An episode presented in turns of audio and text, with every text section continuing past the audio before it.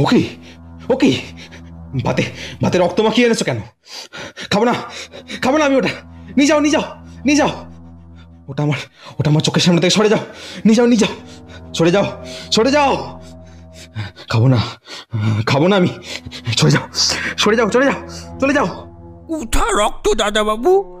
দেহ সব তোমার পছন্দের রান্না করিয়েছি। খাইলাও খাই খাইলাও কাল রাত্রির থেকে তুমি কিচ্ছু খাওনি। একটু খাইয়ে লাও, দাদাবাবু, একটু খাইয়ে লাও। দিনে দিনে ছেলেটাই আবার কেমন ফ্যাকাশে হয়ে যাচ্ছে। মনে হচ্ছে মনে হচ্ছে কেউ যেন শরীর থেকে রক্ত শুষে নিচ্ছে। হে ভগবান, এ কি হলো আমার? এই কি হলো? আমার অমন সুস্থ, সবল ছেলেটার শরীরে হঠাৎ কি রোগ বাসা বাঁধলো? বাবা হয়ে প্রতিদিন নিজের ছেলেকে কীভাবে তিলে তিলে মরতে দেখতে পারি আমি? কীভাবে?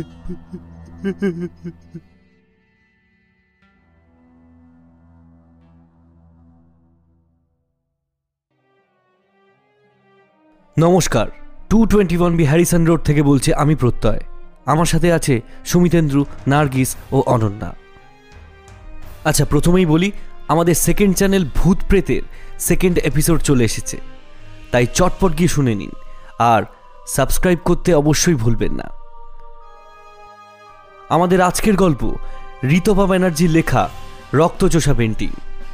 লেখিকা ঋতপা ব্যানার্জি গোবরডাঙ্গা হিন্দু কলেজ থেকে ইংলিশ অনার্স নিয়ে পড়াশোনা করেছেন। এবং এটাই ওনার প্রথম গল্প অডিও স্টোরি হিসেবে আসছে। গল্পটি আমরা ভূত ভূতুম গ্রুপ থেকে সংগ্রহ করেছি। তাহলে বেশি দেরি না করে শুরু করা যাক।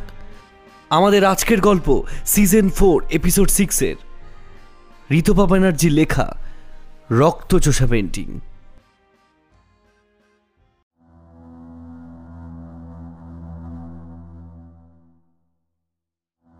ওকে ওকে ভাতে ভাতে রক্ত মাখিয়ে এনেছো কেন? খাব না খাব না আমি ওটা। নিয়ে যাও নিয়ে যাও নিয়ে যাও। ওটা আমার ওটা আমার চোখের সামনে থেকে সরে যাও। নিয়ে যাও নিয়ে যাও। সরে যাও সরে যাও। খাব না খাব না আমি। সরে যাও সরে যাও, চলে যাও চলে যাও। উঠা রক্ত, দাদাবাবু। দেহ সব তোমার পছন্দের রান্না করিয়েছি। খাইলাও ছোটদাবাবু খাইলাও কাল রাত্রির থেকে তুমি কিচ্ছু খাওনি। একটু খাইয়ে লাও, দাদাবাবু, একটু খাইয়ে লাও। দিনে দিনে ছেলেটাই আবার কেমন ফ্যাকাশে হয়ে যাচ্ছে। মনে হচ্ছে মনে হচ্ছে কেউ যেন শরীর থেকে রক্ত শুষে নিচ্ছে। হে ভগবান, এ কি হলো আমার? এই কি হলো? আমার অমন, সুস্থ, সবল ছেলেটার শরীরে হঠাৎ কি রোগ বাসা বাঁধলো? বাবা হয়ে প্রতিদিন নিজের ছেলেকে কীভাবে তিলে তিলে মরতে দেখতে পারি আমি? কীভাবে?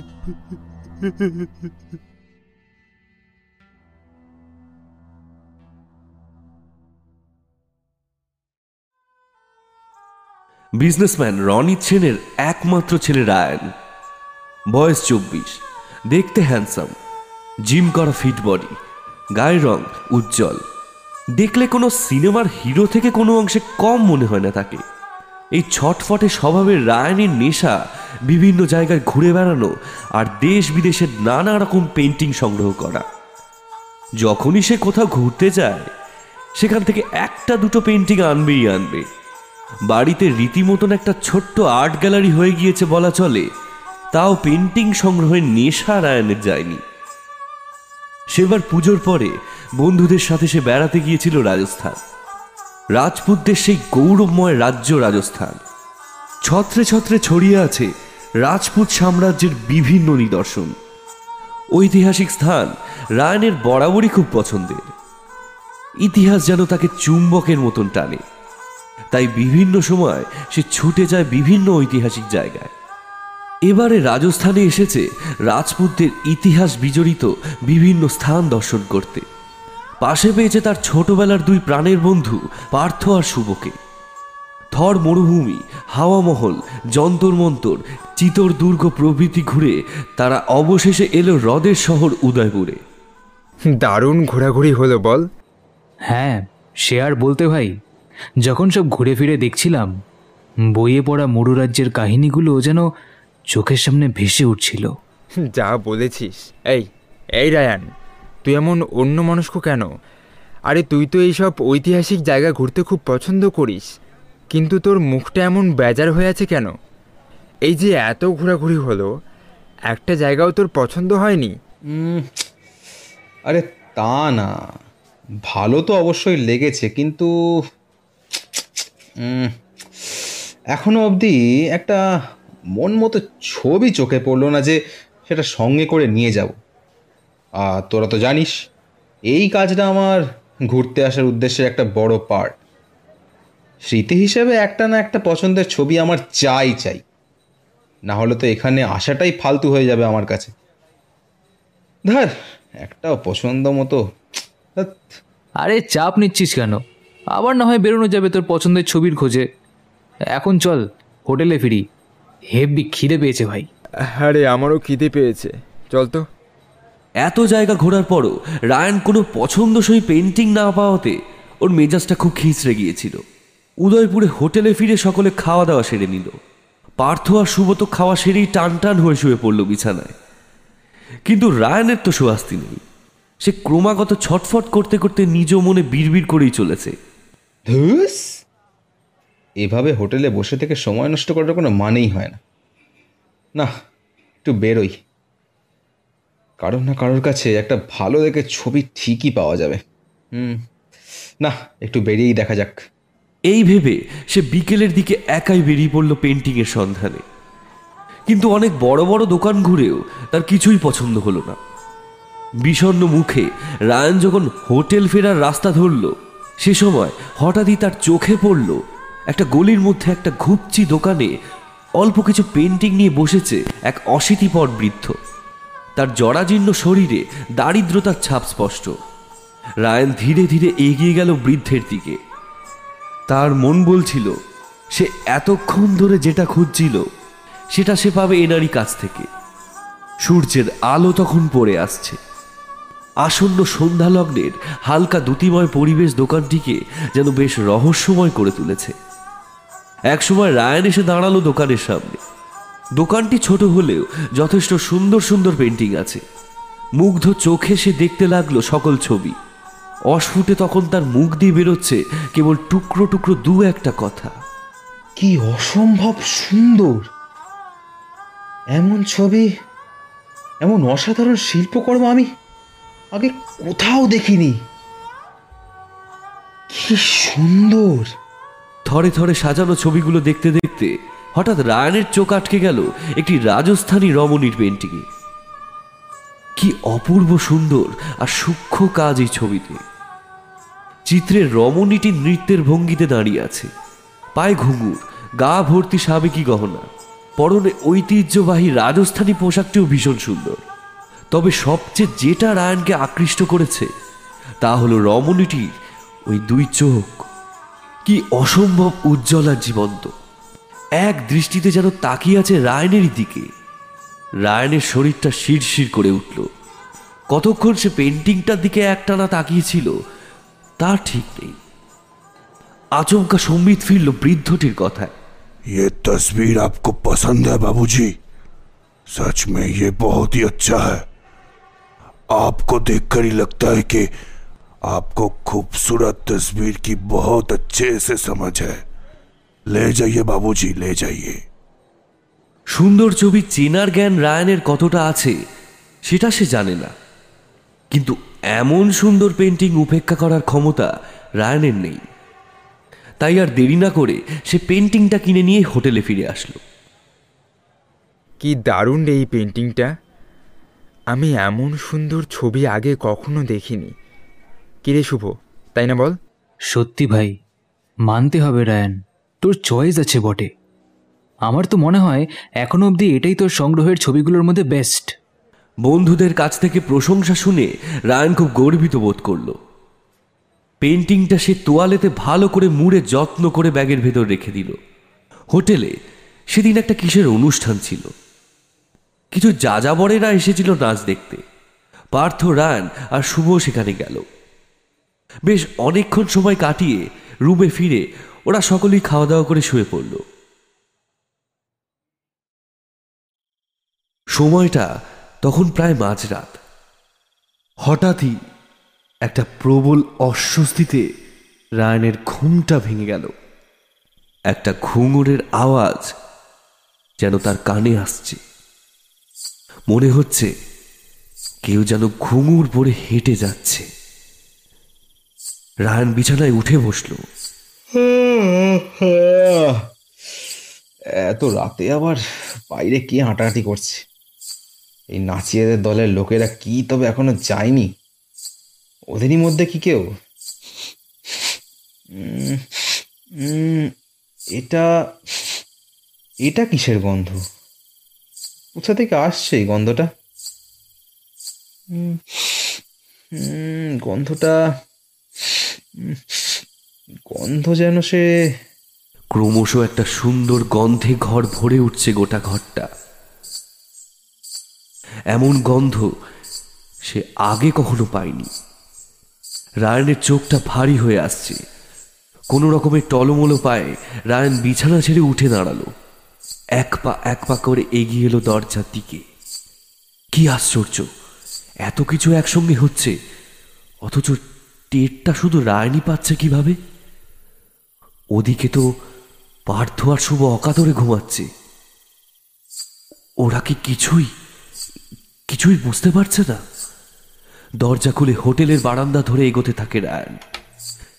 চারপাশে ঘুটঘুটে অন্ধকার। শুধু মনে হচ্ছে, অদূরে একটা ল্যাম্পের হলুদ আলো ঠিকরে আসছে। চোখে লেগে থাকা ঘোরটা ক্রমশ যেন তীব্র হচ্ছে। যেন তেনভাবে সিঁড়ি দিয়ে নিচে নেমে এলো। সমস্ত হোটেল নিস্তব্ধ, যেন পাহারা দেওয়া দারোয়ানগুলো ঘুমিয়ে পড়েছে, কোনো অদৃশ্য জাদু মন্ত্র বলে। চলতে চলতে হোটেলের সদর দোরগোড়ায় এসে দাঁড়িয়ে পড়ল রায়ন। সে যেন নিজের ইচ্ছেই কিছু করছে না, কেউ যেন তাকে এই পথ দিয়ে হাঁটিয়ে আনছে। এমন সময় সদর দরজার ফাটকটা হঠাৎ খুলে গেল আপনা থেকেই। রায়ন বেরিয়ে এলো। আবার দরজাটা বন্ধ হয়ে গেল আগের মতো।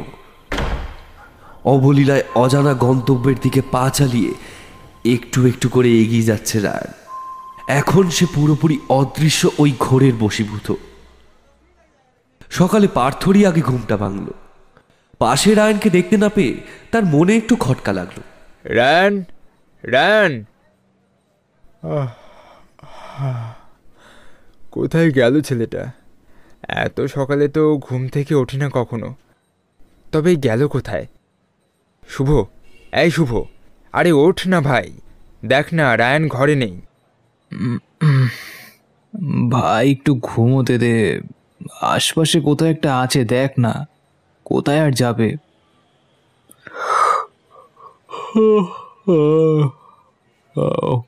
আরে বলছি তো তোকে রায়ান ঘরে কোথাও নেই। ওঠ না তুই। চল, একটু বাইরের দিকটায় গিয়ে দেখে আসি। এরপর ওরা দুজনে মিলে বাইরে গিয়ে, যখন ওরা রায়নকে বারান্দা বা ব্যালকনিতেও খুঁজে পেল না, তাদের উৎকণ্ঠা এবার একটু বেড়ে গেল। হঠাৎ তখনই ওরা নিচ থেকে একটা ক্ষীণ কোলাহলের আওয়াজ শুনতে পেল। কয়েকটা লোক নিচে দাঁড়িয়ে গোল করছে। তড়িঘড়ি পার্থ আর শুভ গেল নিচে নেমে। কোলাহলের আওয়াজটা আসছে হোটেলের লাগোয়া বাগান থেকে। ওরা সেদিকে দৌড়ে গিয়ে দেখল, অনেক লোক সেখানে দাঁড়িয়ে। কোনো রকমে ভিড় ঠেলে সামনে গিয়ে ওরা যা দেখল, তাতে ওদের দুজনেরই ক্ষণিকের জন্য ভয়ে মুখ রক্তশূন্য হয়ে গেল। রায়ান অজ্ঞান হয়ে মাটিতে পড়ে আছে। কিন্তু ও এখানে কীভাবে আসতে পারে? থাক, সেসব পরে ভাবা যাবে। দুজনে কোনো রকমে ধরাধরি করে রায়ানকে ঘরে নিয়ে আসলো। পার্থ বারবার অধৈর্য হয়ে অচেতন রায়ানকে ডাকতে লাগল। এ ভাই এই কি হলো তোর? এই চোখ খুল।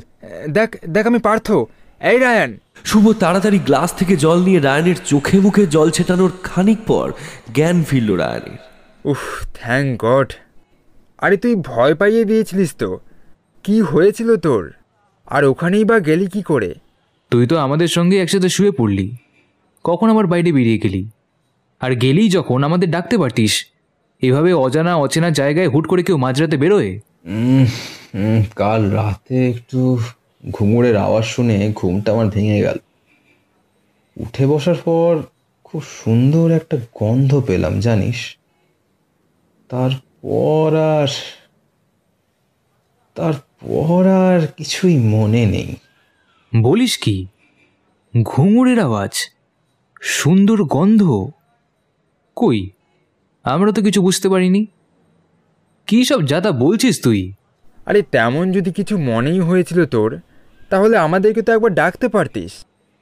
না এইভাবে একা বেরিয়ে তুই কিন্তু একদম ঠিক করিসনি। আর তাছাড়া ওইসব তোর মনের ভুল।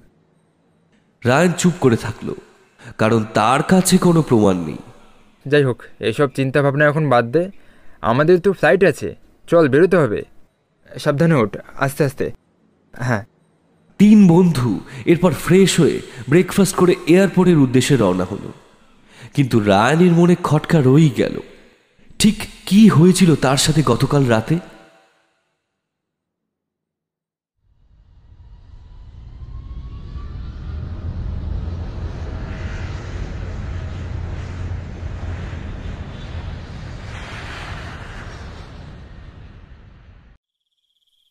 বাড়ি ফিরে আসার পর রায়ানের মধ্যে এক অদ্ভুত পরিবর্তন লক্ষ্য করল তার বাবা মা হাসি খুশি ছেলেটা কেমন মন মরা হয়ে গেছে। ঘর থেকে খুব একটা বেরোয় না। কিছু জিজ্ঞাসা করলে রেগে যায়। এমনকি তার প্রিয় পোষ্য ডোডোর সাথেও আর হুটোপাটি করে না। আর অদ্ভুতভাবে ডোডোও এখন রায়ানের ঘরে যেতে চায় না।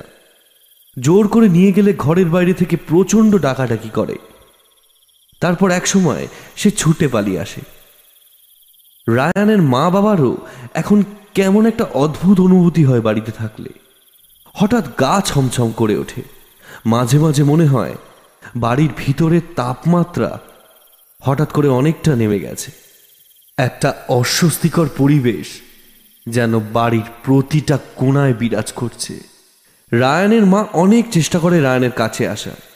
ছেলের সঙ্গে দুদণ্ড বসে তার মনের অশান্তির কারণ জিজ্ঞেস করার কিন্তু কোনোভাবেই আদরের একমাত্র ছেলের মনের তল আর খুঁজে পান না তিনি। সেদিন পুজো সেরে প্রসাদের থালা নিয়ে যেই না ঠাকুরের ফুল ছোঁয়াতে গেলেন রায়নের কপালে, অমনি সে ভয়ানকভাবে তেড়ে এলো। পুজোর থালা উল্টে ফেলে দিয়ে বাঁচ খাই গলায় বলে উঠল না না দূরে যাও দূরে যাও, ওটা ওটা দূরে নিয়ে যাও আমার থেকে। চলে যাও চলে যাও, তুমি এখান থেকে চলে যাও। সবাই চলে যাও। কেউ আসবে না কাছে? কেউ না? কেউ না? ও ডোডোকে ডোডোকে চেঁচাতে বারণ করো। সহ্য করতে পারছি না আমি, সহ্য করতে পারছি না। থামতে বলো থামতে বলো, আমি নয়তো মেরে ফেলব ওকে। মেরে ফেলব আমি ওকে। ছেলের ভয়ঙ্কর রক্তচক্ষু দেখে রায়ানের মা আঁতকে উঠলেন। ভয় তার গলা বুঝে আসছে। চোখ ফেটে তার জল বেরিয়ে আসলো। কোনো রকমে চোখে আঁচল চাপা দিয়ে থরথর করে কাঁপতে কাঁপতে তিনি বেরিয়ে এলেন ঘর থেকে। রায়ান পেন্টিংটাকে তার বেডরুমে এনে টাঙিয়েছে। প্রথম কদিন সে প্রায় সময় পেন্টিংটার দিকে মুগ্ধ দৃষ্টিতে তাকিয়ে থাকতো। কিন্তু এখন এখন সেদিকে তাকালেই তার কেমন জানি ভয় লাগে। রাতে এখন আর ঠিক করে ঘুম হয় না ওর। প্রতিদিন মাঝরাতে ঘুমটা ভেঙে যায়। একটা ঘুঙুরের আওয়াজ শুনতে পায় সে। আর ঠিক তারপরই একটা সুন্দর গন্ধে ঘরটা ভরে যায়। রায়নের চোখ দুটো আবার নেশার ঘরে বুঝে আসে। হঠাৎ ওর যেন মনে হয় কেউ যেন ওর বুকের উপর উঠে চেপে বসেছে। দম আটকে আসে ওর। কিছুতেই শ্বাস নিতে পারে না। আতঙ্কে চোখও খুলতে পারে না। কেবল প্রাণপণে গোঙাতে থাকে।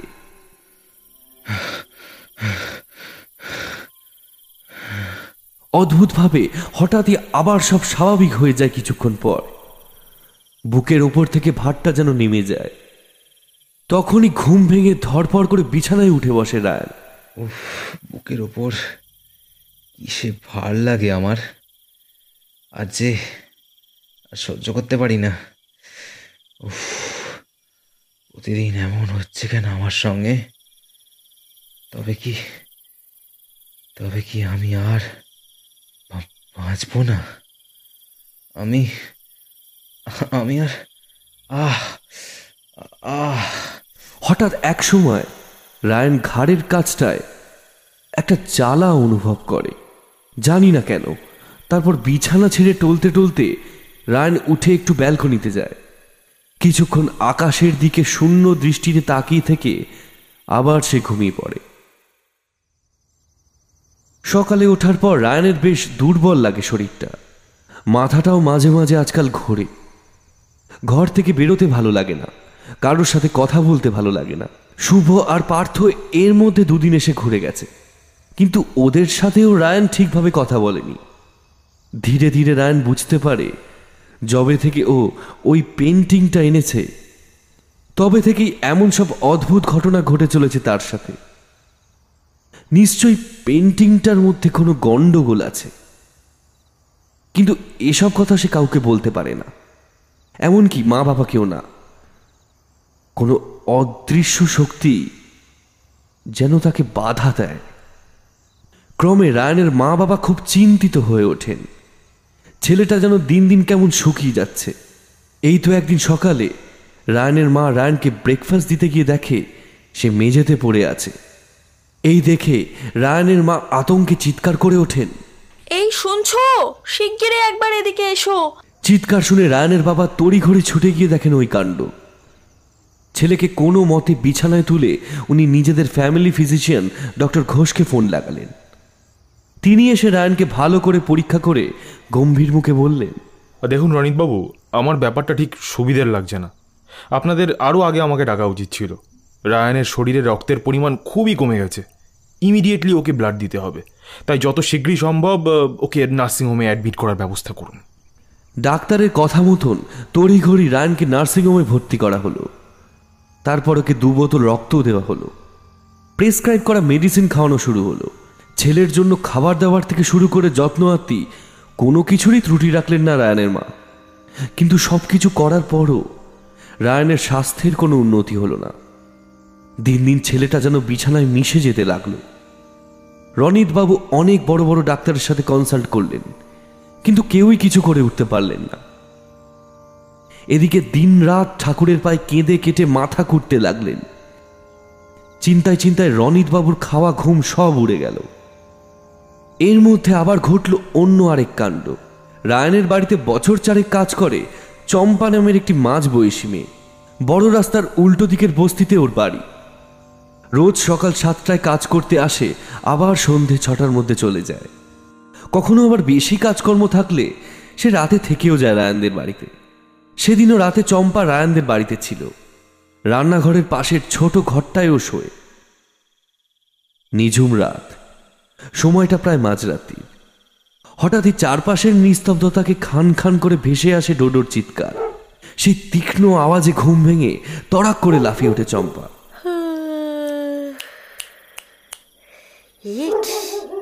মাঝরাতে আবার ডোডোটা চেঁচায় কেন? দিল কাঁচা ঘুমটাকে ভাঙে। আচ্ছা মাঝরাতে চেঁচাচ্ছে মানে। বাড়িতে আবার চোর টোর পড়ল না তো? না না, দিনকাল মোটে ভালো নয়। একবার গিয়ে দেখে আসি নাকি? দুটো চেঁচাচ্ছে যখন। না না না, যাই যাই একবার কি বরং দেখে আসি। ব্যাপার খানা কি। দরজা খুলে বাইরে এসে চম্পা দেখে ডোডো সিঁড়ির ওপর দাঁড়িয়ে ড্রয়িং রুমের দিকে মুখ করে চিৎকার করছে। ওর চোখে মুখে আতঙ্কের ছাপ স্পষ্ট। চম্পা ড্রয়িং রুমের মাঝখানে এসে দাঁড়াল। একটা হালকা পাওয়ারের ডিম লাইট জ্বলছে। গোটা ঘরটা ভীষণ ঠান্ডা। ওর মনে হলো, হঠাৎ যেন শীতকাল চলে এসেছে। ভীষণ ঠান্ডা লাগছে, ঠক ঠক করে কাঁপতে লাগল সে। আর ঠিক তখনই ঠিক তখনই সে অনুভব করল ওর ঘাড়ের উপর কেউ যেন গরম নিঃশ্বাস ফেলছে। চম্পার শির দাঁড়াবে, একটা ঠান্ডা স্রোত নেমে গেল। ভয়ে ভয়ে ও পিছনে ঘাড় ঘোরালো, কিন্তু কাউকে দেখতে পেল না। আচমকা ওর মনে হলো, কেউ যেন ঘুঙুর পরে তার পিছন দিকে হেঁটে বেড়াচ্ছে। চকিতে আবার চম্পা পিছন ঘুরল। আর ঠিক তখনই আবছা আলোয় চম্পা দেখল, একটা দীর্ঘকায় নারী মূর্তি ঠিক তার পিছনেই দাঁড়িয়ে। তার পরনে লেহেঙ্গা, গা ভর্তি গয়না, পায়ে ঘুঙুর, মুখটা অন্ধকার করে বড় করে ঘোমটা টানা। তবু ওই ঘোমটার আড়াল থেকে সেই মূর্তির চোখ দুটো যেন আগুনের গোলার মতন ধক ধক করে জ্বলছে। গালের দুপাশ দুটো সদন্ত। ঠোঁটের কষ বেয়ে তাজা টাটকা রক্ত গড়িয়ে পড়ছে। কে?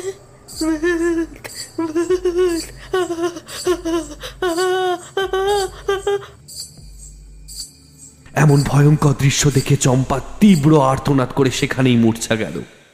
মাঝরাতে কান ফাটা চিৎকার শুনে রায়নের মা আর বাবা পরিমরি করে ছুটে আসলেন। চম্পা তখন অজ্ঞান হয়ে পড়েছিল ড্রয়িং রুমের মাঝখানে। রায়নের মা চম্পার চোখে মুখে জল ছেটানোর একটু পরে তার জ্ঞান ফিরল। কিরে ভয় পেয়েছিলিস নাকি কিছুতে? তাছাড়া এত রাতে এখানে কি করছিলিস তুই? তোমরা আমার কথাটা একটু শোনো। এই বাড়িতে কোনো কোনো একটা কিছু খারাপ বাসা বেঁধেছে গো। আমি, এই আমি তাকে স্পষ্ট স্পষ্ট কাল দেখলাম। কি ভয়ঙ্কর, কি ভয়ানক চেহারা তার। বিশ্বাস করো, ও কাকাবাবু, তুমি আমার কথাটা একটু বিশ্বাস করো। আমি নিচে বলছি না। এ এই তো এইখানে আমার সামনে এসে দাঁড়িয়েছিল সে। ওই জন্য, ওই ওই রাক্ষসীর জন্য? দাদাবাবুর, আজ এই অবস্থা। আমি তোমাদের বলছি, আমার কথাটা একটু শোনো। তোমরা তাড়াতাড়ি কিছু একটা করো। না হলে না হলে কিন্তু আমি বেশ বুঝতে পারছি। দাদাবাবুকে? দাদাবাবুকে আর আমরা বাঁচাতে পারব না। আর বাঁচাতে কথাটা শেষ করতে পারে না চম্পা। তার চোখে মুখে ভয়টা এখনও জাঁকিয়ে বসে আছে।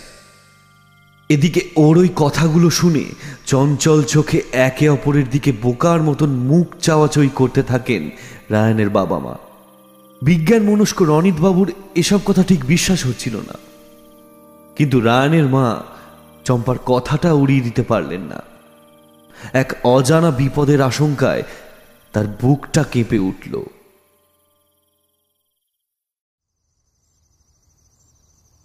সকাল হতেই প্রচণ্ড চিৎকারে ঘুম ভেঙে গেল রায়নের বাবা মায়ের বাগানের মালি খুব চিৎকার করছে। ছুটে গিয়ে তারা যা দেখল তাতে তাদের হৃৎপিণ্ড যেন দেহ থেকে বেরিয়ে আসতে চাইল। বাড়ির সামনের গোলাপ গাছটার নিচে টোটোর ছিন্ন ভিন্ন দেহটা পড়ে আছে। ওর মাথাটা ওর মাথাটা কেউ যেন প্রবল আক্রোশে ছিঁড়ে নিয়েছে। এমন দৃশ্য সহ্য করতে না পেরে রায়নের মা মূর্ছা গেলেন। রনিতবাবু কাতর মুখে ধপ করে বসে পড়লেন বাড়ির এতদিনের প্রিয় পোষ্য ডোডোর দেহের পাশে। ডোডোর দেহবশেষ বাড়ির পিছনে পুঁতে দেওয়া হলো। রায়নকে এ ব্যাপারে কিছুই জানানো হলো না। এমনিতেই ওর শরীর খারাপ। তার উপর নিজের প্রিয় পোষ্যর মৃত্যু ও কিছুতেই মানতে পারত না। ওগো এখনও চুপ করে থাকবে? তুমি বুঝতে পারছ না কেন? একটা খুব খারাপ কিছুর কুনজর আমাদের ছেলের ওপর পড়েছে। ওর অসুখ সারানো না, কোনো ডাক্তার বদ্যির কম্য না। দয়া করে দয়া করে এখন তুমি তোমার ওই জ্ঞান বিজ্ঞান দূরে সরিয়ে রাখো। আর যত তাড়াতাড়ি পারো কোনো তান্ত্রিক বা ওঝা কাউকে ডেকে আনো। না হলে যে, না হলে যে আমাদের ছেলেটাকে আর বাঁচানো যাবে না। কি গো, তুমি কি আমার কথাটা শুনতে পাচ্ছ? তুমি কি বুঝতে পারছ আমি কি বলছি? রনিতবাবু পড়লেন মহা সমস্যায়। কাকে ডাকবেন তিনি? কোনো তান্ত্রিককে তো তিনি চেনেন না। এসবে বিশ্বাসও করেন না তিনি। কিন্তু আজ পরিস্থিতি এমন জায়গায় এনে ওনাকে দাঁড় করিয়েছে যে বিশ্বাস অবিশ্বাস সব গুলিয়ে গেছে। ঠিক এমন সময় বাড়ির খোলা সদর দরজার মুখে একটা গুরু গম্ভীর আওয়াজ শোনা গেল। জয় কালী। রায়নের বাবা মা ঘর থেকে বাইরে বেরিয়ে এসে দেখলেন এক সৌম্য দর্শন পুরুষ দাঁড়িয়ে আছেন দোরগোড়ায়। পরনে লাল পট্টবস্ত্র গলায় হাতে রুদ্রাক্ষের মালা কাঁধে একটা ঝোলা। লোকটি অচেনা হলেও তাকে প্রথম দেখেই মনে শ্রদ্ধা জাগে। আপনি? আপনি কে বাবা? আমি আমাকে তো লোকে ভবানী তান্ত্রিক বলে ডাকে রে মা। মন থেকে যখন যেখানে ডাক পাই ছুটে যাই সেইখানে। যেমন যেমন আজ এসেছি তোদের চৌকাঠে। কিন্তু আমরা তো আপনাকে চিনি না। আমরা তো আপনাকে কেউ ডাকিনি বাবা। তাহলে? ওরে এ ডাক সে ডাক নয় রে। মনের ডাক মনের ডাক। যার দুয়ারে আমাকে প্রয়োজন হয়, মঙ্গলময়ী মা আমাকে সেই দুয়ারের পথ ঠিক বাতলে দেন। তোদের বাড়িতে যে ঘোর বিপদ রে। তোদের ছেলে এক ভয়ঙ্কর অপশক্তিকে সাথে করে বাড়িতে নিয়ে এসেছে। সে প্রথমে তোদের ছেলেকে শেষ করবে, তারপর একে একে তোদের আমার ছেলেটাকে বাঁচান বাবা। ও আমাদের একমাত্র সন্তান। দোহাই আপনার, কিছু করুন বাবা, কিছু করুন। এই অবস্থা আমি আর চোখে দেখতে পাচ্ছি না। কিছু করুন বাবা, কিছু একটা করুন। ওঠ রে মা, ওঠ ওঠ ওঠ। এ এত সহজ কাজ নয়। সে খুব ধূর্ত। তোর ছেলের শরীর থেকে রক্ত শুষে সে আরও শক্তিশালী হয়েছে। তাকে শেষ করতে এক মহাযজ্ঞ অনুষ্ঠান করতে হবে। কিন্তু বাবা আপনি জানলেন কি করে যে আমরা বিপদে আছি? ওরে বোকা! দয়াময়ী মাই যে আমাকে সব জানিয়ে দেন।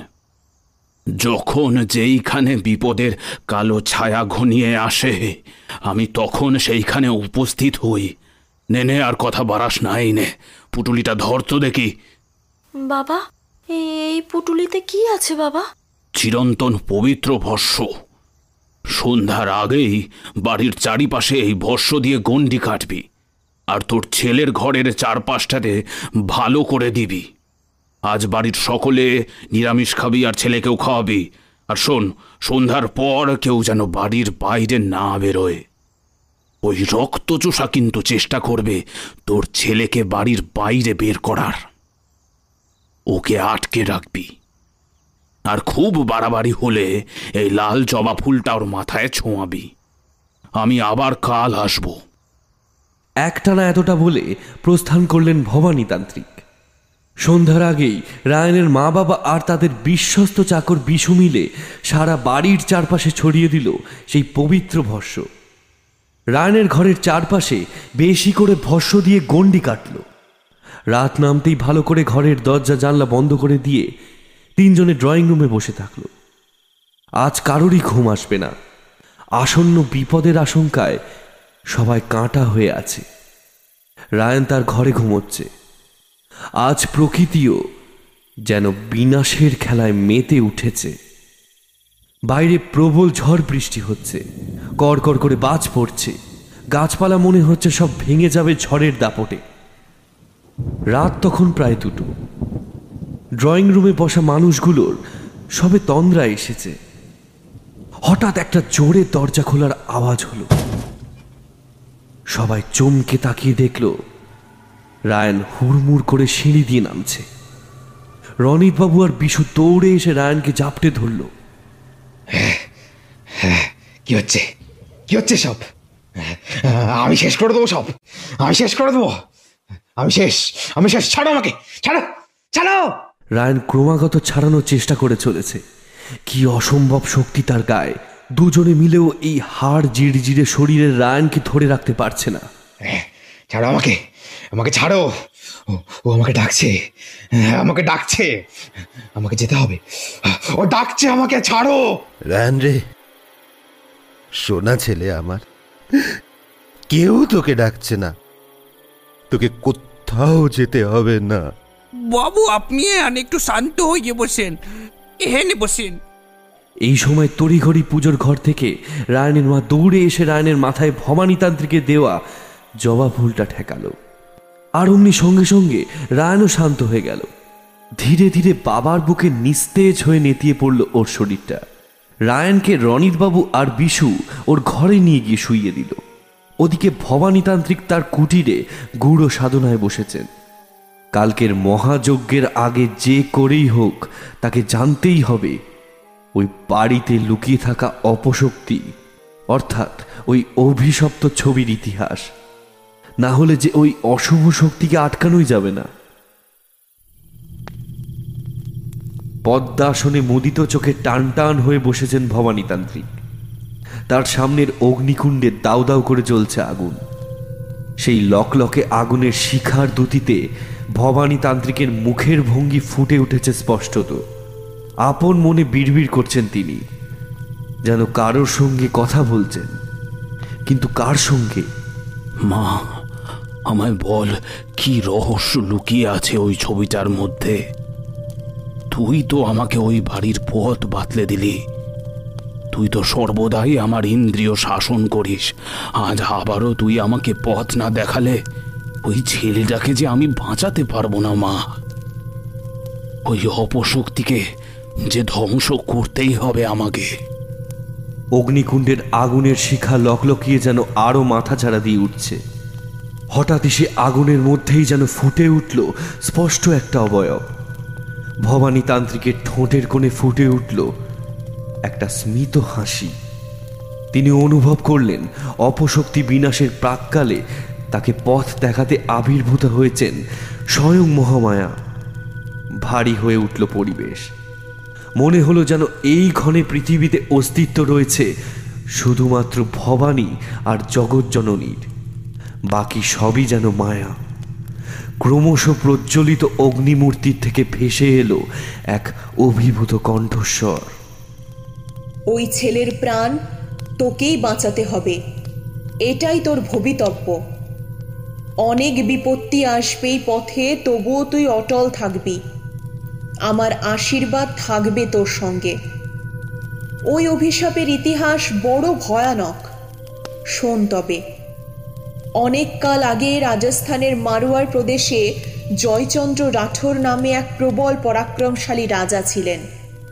তার ছিল এক বৃহৎ সাম্রাজ্য। তিনি অত্যন্ত প্রজাবৎসল ছিলেন। ওর প্রভাব প্রতিপত্তির দাপটে প্রত্যেকে ভয়ে তটস্থ থাকতেন। কোনো রাজ্যের রাজাই তাকে পরাজিত করতে পারছিলেন না কোনো মতেই। অবশেষে তারা অবলম্বন করলেন এক ভয়াবহ তন্ত্রের পথ।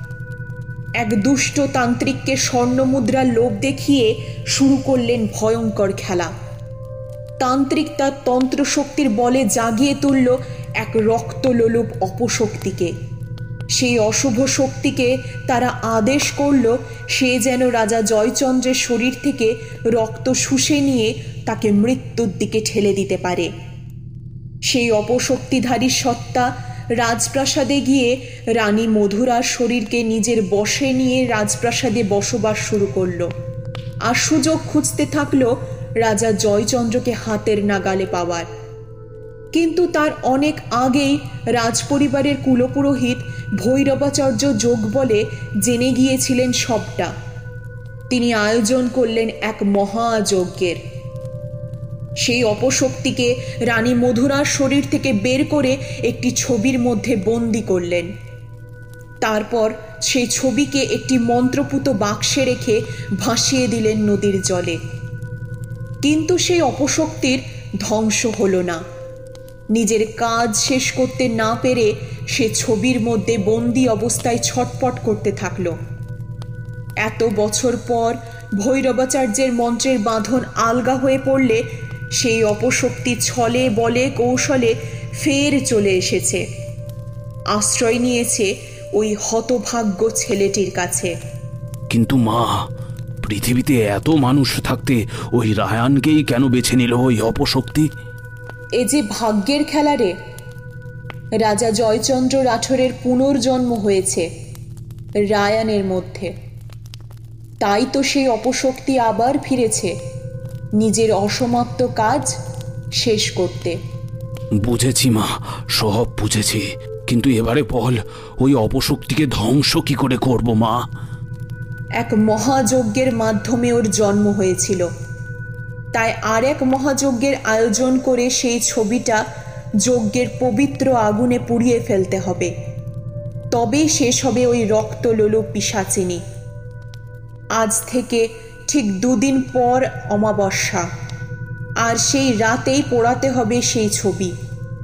বেশ তবে অমাবস্যার রাতেই ওকে ধ্বংস করবে এই ভবানী তান্ত্রিক জয় মা জয় মা।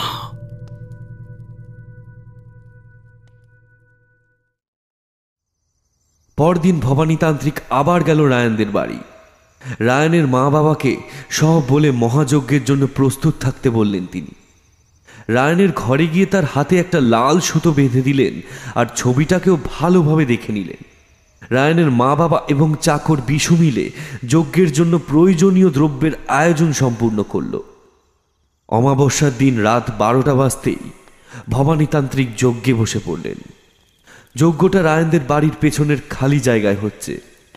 ভবানীতান্ত্রিক গাত্রবন্ধন করে যজ্ঞ শুরু করলেন। তার সামনে একটা বেদির উপর যজ্ঞের আগুন লকলক করে জ্বলছে। তার বাম দিকে একটু দূরে রায়নের বাবা মা আর বিশু বসেছে। তাদের চারপাশে একটা গণ্ডি কেটে দিয়েছেন ভবানীতান্ত্রিক। এই গণ্ডির মধ্যে যতক্ষণ থাকবি, ততক্ষণ ওই রক্ত চোষা তোদের কোনো ক্ষতি করতে পারবে না। খবরদার, যাই ঘটুক না কেন, এই গণ্ডি ছেড়ে বেরোবি না। তাহলে কিন্তু মৃত্যু অবধারিত। রায়ন ভবানীতান্ত্রিকের ডান দিকে বসে আছে। লাল সুতো বাঁধার পর তার শরীরটা একটু সুস্থ আছে। রায়নের চারপাশেও গণ্ডি কেটে দিয়েছেন তিনি। গুরু গম্ভীর শব্দে মন্ত্রোচ্চারণ করছেন ভবানীতান্ত্রিক। সামনে পাঁচটি নরকরটে সাজানো রয়েছে। দাও দাও করে যজ্ঞকুণ্ডে আগুন জ্বলছে। মাঝে মাঝে যজ্ঞের আগুনে বিভিন্ন দ্রব্য আহুতি দিচ্ছেন তিনি। কালীকে পাপহারিণী ধর্মার্থ মুখ্যদে দেবী নারায়ণী নমস্তুতে। চারপাশ আজ যেন বেশি নিস্তব্ধ। কোনো কুকুর, বেড়াল বা পোকাও ডাকছে না। যেন প্রকৃতি কোনো আসন্ন দুর্যোগের পূর্বাভাস দিচ্ছে। মাঝে মাঝে ঝিরঝির করে শীতল হাওয়া বইছে।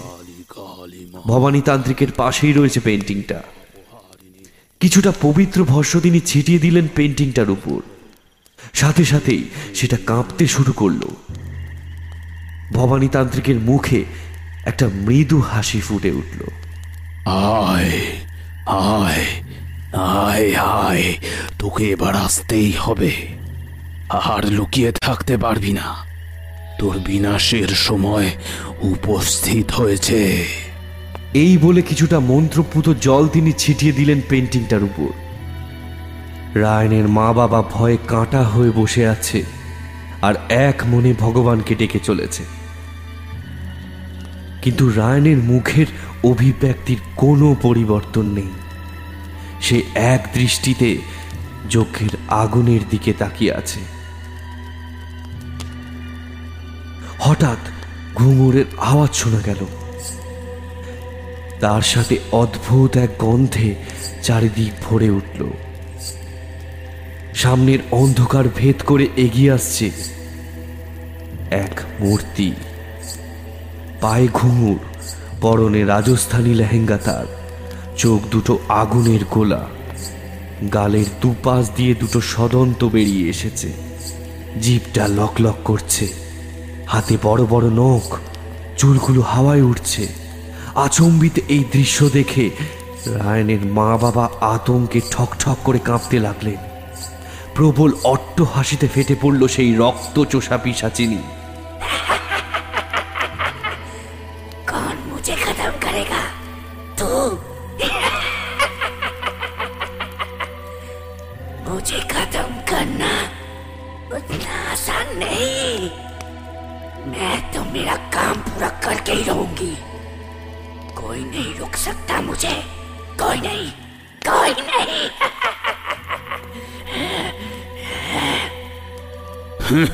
তোকে তো এই ভবানী তান্ত্রিকই শেষ করবে রে আমার সঙ্গে আছে শুভ শক্তি যে শক্তির কাছে তোর নিকৃষ্ট শক্তি চিরকালই পরাজিত হয়ে এসেছে পিসাচিনীর মুখ বিকৃত হয়ে আরো ভয়ঙ্কর হয়ে উঠল মুখে হিংস্র জান্তব গড় শব্দ করতে লাগলো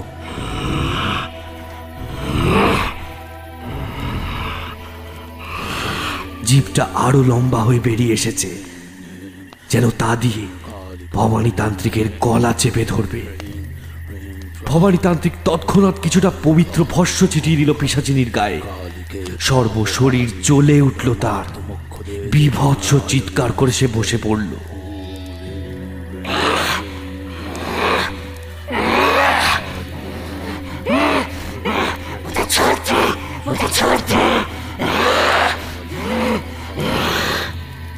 সে দমে গেল না।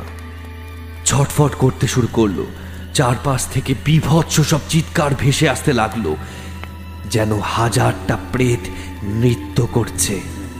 ঝোড়ো হাওয়া বইতে শুরু করল, কিন্তু যজ্ঞের আগুনকে তা নেভাতে পারল না। ভবানী তান্ত্রিক জোরে জোরে মন্ত্রোচ্চারণ করছে, আর মাঝে মাঝেই পিসাচিনীর গায়ে মন্ত্রপুত জল ছিটিয়ে দিচ্ছে। রক্তচোষা পিসাচিনী বিভৎস চিৎকার করছে আর ছটফট করছে। ধীরে স্থিমিত হয়ে আসছে তার দেহ। একটু একটু করে ফুরোচ্ছে তার তেজ।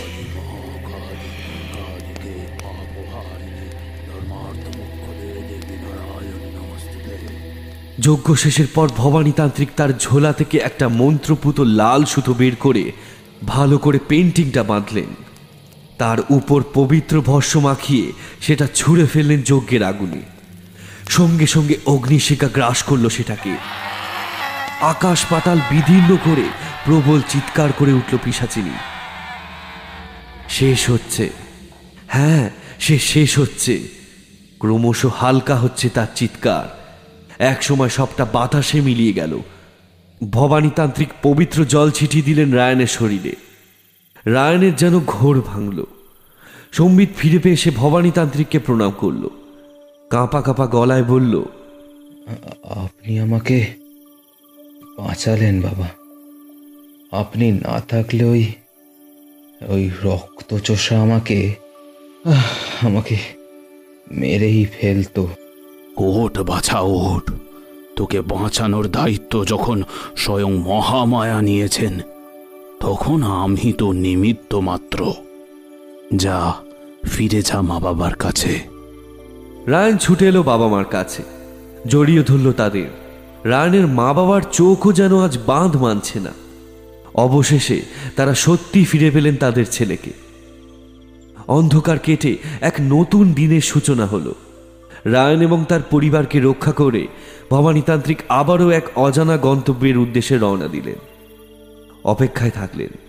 আবারও কবে অপার শক্তিময়ী মহামায়া তাকে দিশা দেখাবেন নতুন এক পথের।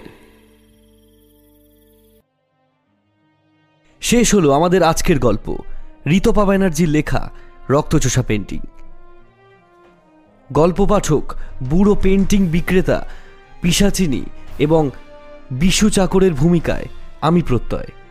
ভবানী তান্ত্রিকের ভূমিকায় সুমিতেন্দ্র মা কালীর ভূমিকায় নার্গিস। রায়নের ভূমিকায় সাত্তকী। রায়নের মা এবং চম্পার ভূমিকায় অনন্যা। রায়নের বাবার ভূমিকায় আড্ডাবাদ চ্যানেলের প্রদীপ্তদা। ডক্টর ঘোষের ভূমিকায় গল্পের জন্য চ্যানেল থেকে সৌমেনদা। শুভর ভূমিকায় এইটটি সিক্স পয়েন্ট সেভেন তোমার এফ থেকে সৃজন। পার্থর ভূমিকায় স্টোরি অফ টুমোরো চ্যানেল থেকে দীপ। আচ্ছা আমরা লাস্ট গল্প থেকে কয়েকটা কমেন্ট সিলেক্ট করেছি। এবার তাহলে পড়ে নেওয়া যাক। তপন হালদার লিখছেন, খুব সুন্দর। অসংখ্য ধন্যবাদ আপনাকে। আমাদের এভাবেই প্রত্যেকটা গল্প শুনতে থাকুন আর কমেন্ট করতে থাকুন। নেক্সট হচ্ছে মিউজিক্যাল লাইফস্টাইল এই চ্যানেলটা আমাদের প্রত্যেকটা গল্পতেই কমেন্ট করে। ইনি লিখছেন very good story thank you so much musical lifestyle তোমরা প্রত্যেকটা গল্পই আমাদের কমেন্ট করতে থাকো এভাবেই। খুব ভালো লাগে। তোমাদের সাথে নিশ্চয়ই একদিন কোলাবোরেশন করব। অপেক্ষায় রইলাম। আচ্ছা পরের কমেন্টটা যাওয়া যাক। দীপঙ্কর সাহা লিখছেন, বেশ কিছু সময় স্টোরি বহু প্রচলিত হলেও উপস্থাপনার অভিনয়তে নতুন মাত্রা পায়।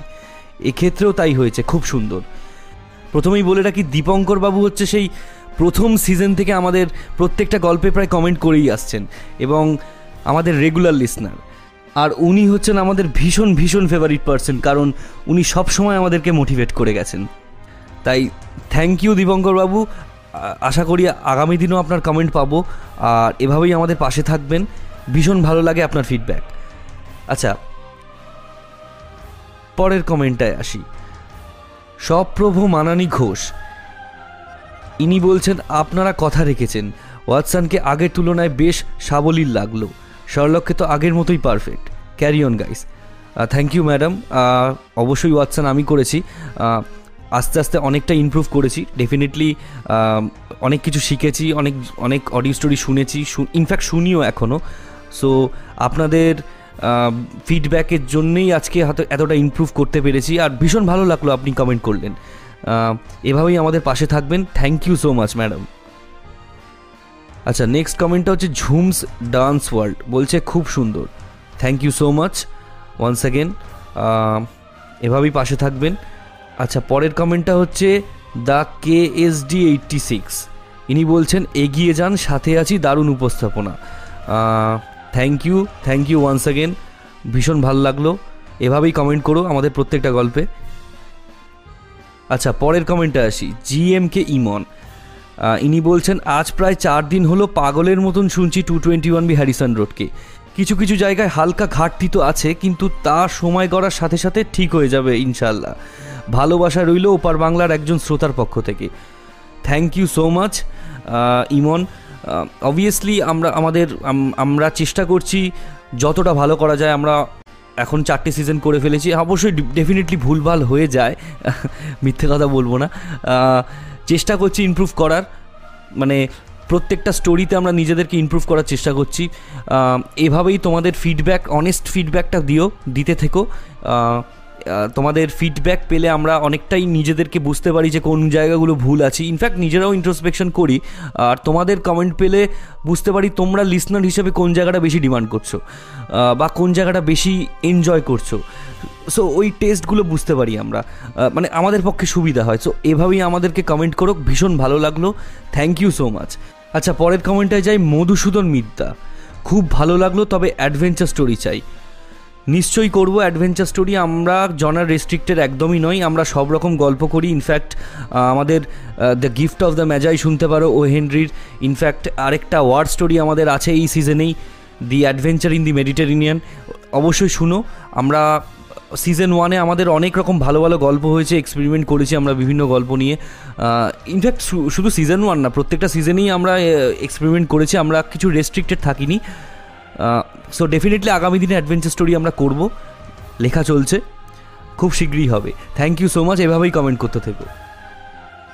আচ্ছা পরের কমেন্টটায় যাই। ইনি বেশ বড় কমেন্ট করেছেন।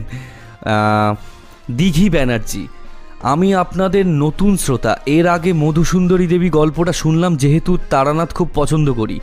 তারপর এটা শুনলাম, মুখ্য নারী চরিত্রে যে আছেন, তার ভয়েসটা খুব ভালো লাগল। ম্যাচিওর ভয়েস আর অ্যাক্টিং ম্যাচিওর ভয়েস আর অ্যাক্টিং আগের গল্পে, আগের গল্পেও বোধহয় এই মেয়েই ছিল।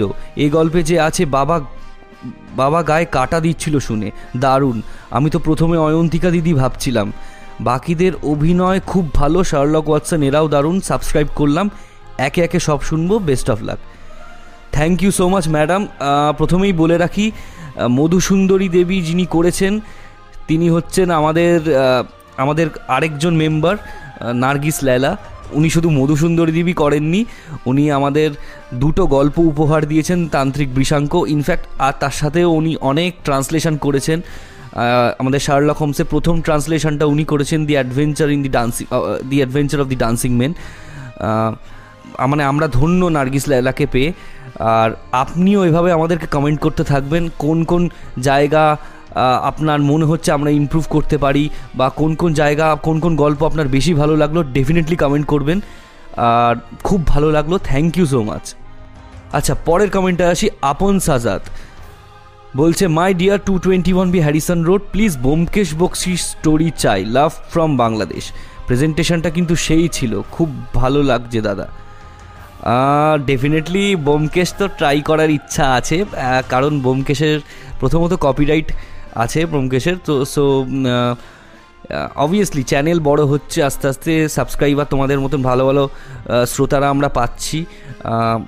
ডেফিনেটলি প্রমিস করলাম বোমকেশ বক্সি একটা হবে। ইনফ্যাক্ট একটা হিন্টও দিয়ে রাখলাম বোমকেশ বক্সি ডিরেক্ট গল্প না করতে পারলেও ইনডাইরেক্ট গল্প একটা করা যাবে। সেটা নিয়ে ভাবনা চিন্তা এখন থেকেই করছি। মানে যেটা বলে বোমকেশের ফ্যান ফিকশন তোমাকেও এপার বাংলা থেকে অসংখ্য ভালোবাসা। এবং ধন্যবাদ। এভাবেই কমেন্ট করতে থেকো। আচ্ছা পরেরটা যাই, বিপ্লব মাহাতো বলছেন, দারুণ লাগল গল্পটি elementary my dear Watson obviously thank you so much thank you এভাবেই কমেন্ট করতে থেকো আমাদের পাশে থেকো। পরেরটায় আসি, Shikha Sanyal fantastic story thank you madam once again খুব ভালো লাগল। নেক্সট হচ্ছে, জয় দাস লিখছেন, দারুণ লাগল। থ্যাংক ইউ আপনাকেও। আচ্ছা পরের কমেন্টটায় যাই ক্রাফট জোন ইনি বলছেন, আমি আসলে একজন গল্পখোর। সবসময় গল্পের চ্যানেল খুঁজতে থাকি, আজ প্রথম আপনাদের খুঁজে পেলাম। গল্প শুনলাম এবং অবশ্যই নিয়মিত আপনাদের গল্প শোনার আশায় আপনাদের দলে নামও লেখালাম। শার্লক হোমসের গল্প নিয়ে তো আর নতুন করে কিছু বলার নেই। গল্প পাঠ ভালোই লাগল। সব থেকে ভালো লাগল আপনারা শ্রোতাদের কমেন্টগুলো এত যত্ন করে পড়েন দেখে অন্য আর কোনো চ্যানেল এটা করতে দেখিনি। এটা সত্যি বেশ প্রশংসনীয়। আপনাদের যাত্রাপথ সুগম হোক, আজ থেকে পাশে রইলাম। Thank you madam in fact আপনাদের কমেন্ট পড়ে আমরা অনেক কিছু শিখতে পারি এবং একটা ইন্টারাকশনের একটা জায়গা আমরা নিজেরা তৈরি করার চেষ্টা আগে থেকেই করেছি। ইনফ্যাক্ট এখনও করছি। আপনাদের সাথে রেগুলারভাবে কমিউনিকেশনটা যেন জারি রাখতে পারি। So thank you so much এভাবেই কমেন্ট করতে থাকবেন। খুব ভালো লাগল। আর শার্লক হোমসের আরও অনেক গল্প আসবে। শুধু শার্লক হোমস না, বিভিন্ন জনারের গল্প আমরা করব। ইনফ্যাক্ট দারোগা প্রিয়নাথ আসছে খুব তাড়াতাড়ি। ইনফ্যাক্ট আরও ভালো ভালো আমরা বাইরের অথারের গল্প পেয়েছি, খুব তাড়াতাড়ি আসছে। এখনই ডিক্লেয়ার করছি না, আস্তে আস্তে করব। So thank you so much madam পরের কমেন্টে যাই, সোনিয়া ডি দত্তা। এই ম্যাডামও আমাদের প্রত্যেকটা গল্পে কমেন্ট করেন এবং রেগুলার লিসনার উনি বলছেন এক্সিলেন্ট ব্রো গল্পটা আমি এর আগে শুনেছি বাট আজকে আগেন যখন তোমাদের ভয়েসে শুনলাম, খুব ভালো লাগল। আর always clean and perfect presentation no more over acting no more over acting just have a request for a historical fan fiction or a Bengali detective story not only I also subscribe your new channel Bhoot Pret God and advance God and advance happy Diwali thank you madam obviously thank you so much ভূত প্রেতকে subscribe করার জন্য। ভূত প্রেত আহ, অন্যরকম content আনবে definitely আর আপনি প্রত্যেকটা গল্পে আমাদের কমেন্ট করেন আমরা মানে ভীষণ ভীষণ লাকি আপনাদের মতন কিছু শ্রোতাদের পেয়েছি যেখানে রেগুলার আপনারা ফিডব্যাক দেন প্রত্যেকটা গল্পে ফিডব্যাক দেন অনেস্ট ফিডব্যাক দেন কোন জায়গাগুলো ইমপ্রুভ করতে লাগবে সেটাও ফিডব্যাক দেন কোন জায়গাগুলো ভালো লাগল সেগুলোটাও বলেন। So thank you thank you thank you এভাবেই কমেন্ট করতে থাকবেন। আচ্ছা আর দুটো কমেন্ট পড়ব। অরিজিৎ দাস লিখছেন, খুব সুন্দর পরিবেশনা। গল্প শুনতে শুনতে মনে হচ্ছিল যেন হইচইয়ে বোমকেশ সিরিজ শুনছি, বা দেখছি। ডিয়ার ওয়াটসনের ভয়েস ঠিক যেন অজিত। মানে সুব্রত দত্ত। আর শার্লক যেন বোমকেশ অনির্বাণ ভট্টাচার্য। দারুণ লাগল। থ্যাংক ইউ সো মাচ মানে এত বড় কমেন্ট মানে আমি আমি নিজেও কোনো দিন এক্সপেক্ট করিনি, এত মানে একটা ইটস এ বিগ কমেন্ট মানে আমি আমি সত্যি মানে মানে কি বলব আপনাকে কি বলব আমি, আমার আমার ভাষা নেই। আপনাদের এক্সপেকটেশন বা আপনার এক্সপেকটেশন আমরা যে এতটা ফুলফিল করতে পেরেছি মানে মানে we are very happy we are very happy thank you so much আশা করি আরও এইভাবে আপনার এক্সপেকটেশন আমরা ফুলফিল করব। আপনার কোনো গল্পের রিকোয়েস্ট থাকে অবশ্যই আমাদের কমেন্ট করে জানাবেন। Thank you thank you thank you so much for this lovely comment কি বলব? It means a lot thank you আচ্ছা লাস্ট কমেন্টে আসি। জাগরী চক্রবর্তী বলছেন, তোমাদের প্রতিটা গল্প খুব সুন্দর, ব্যক্তিগতভাবে তোমাদের গল্প পাঠ আমার অত্যন্ত ভালো লাগে। তোমাদের অসাধারণ কণ্ঠে গল্প শুনতে আমি আর আমার বাবা খুবই পছন্দ করি। প্রার্থনা করি এই যে আমাদের এই two twenty one B Harrison road পরিবার আরও অনেক অনেক বড় হয়ে উঠুক। Thank you so much madam thank you আপনার বাবাকেও। আমাদের তরফ থেকে প্রণাম জানাবেন, অবশ্যই। এভাবেই আমরা আপনাদেরকে এন্টারটেন করতে থাকব আর বিভিন্ন রকম বিভিন্ন রকম গল্প হবে, বিভিন্ন জনারের গল্প হবে, শুধু ভূত বা তন্ত্র রিলেটেড আমরা থাকব না। আমাদের ক্রাইম থাকবে, আমাদের কমেডি থাকবে, আমাদের সাইফাই থাকবে, সব রকম থাকবে। ফিউচারিস্টিক গল্প থাকবে। সো আস্তে আস্তে আমরা সব করব, আমাদের সব প্ল্যানে আছে। থ্যাংক ইউ সো মাচ এভাবেই আমাদের পাশে থাকবেন। আপনাদের সকলকে অসংখ্য ধন্যবাদ কমেন্ট করার জন্য। দেখা হচ্ছে পরের এপিসোডে খুব তাড়াতাড়ি। শুনতে থাকুন। Two twenty one B Harrison road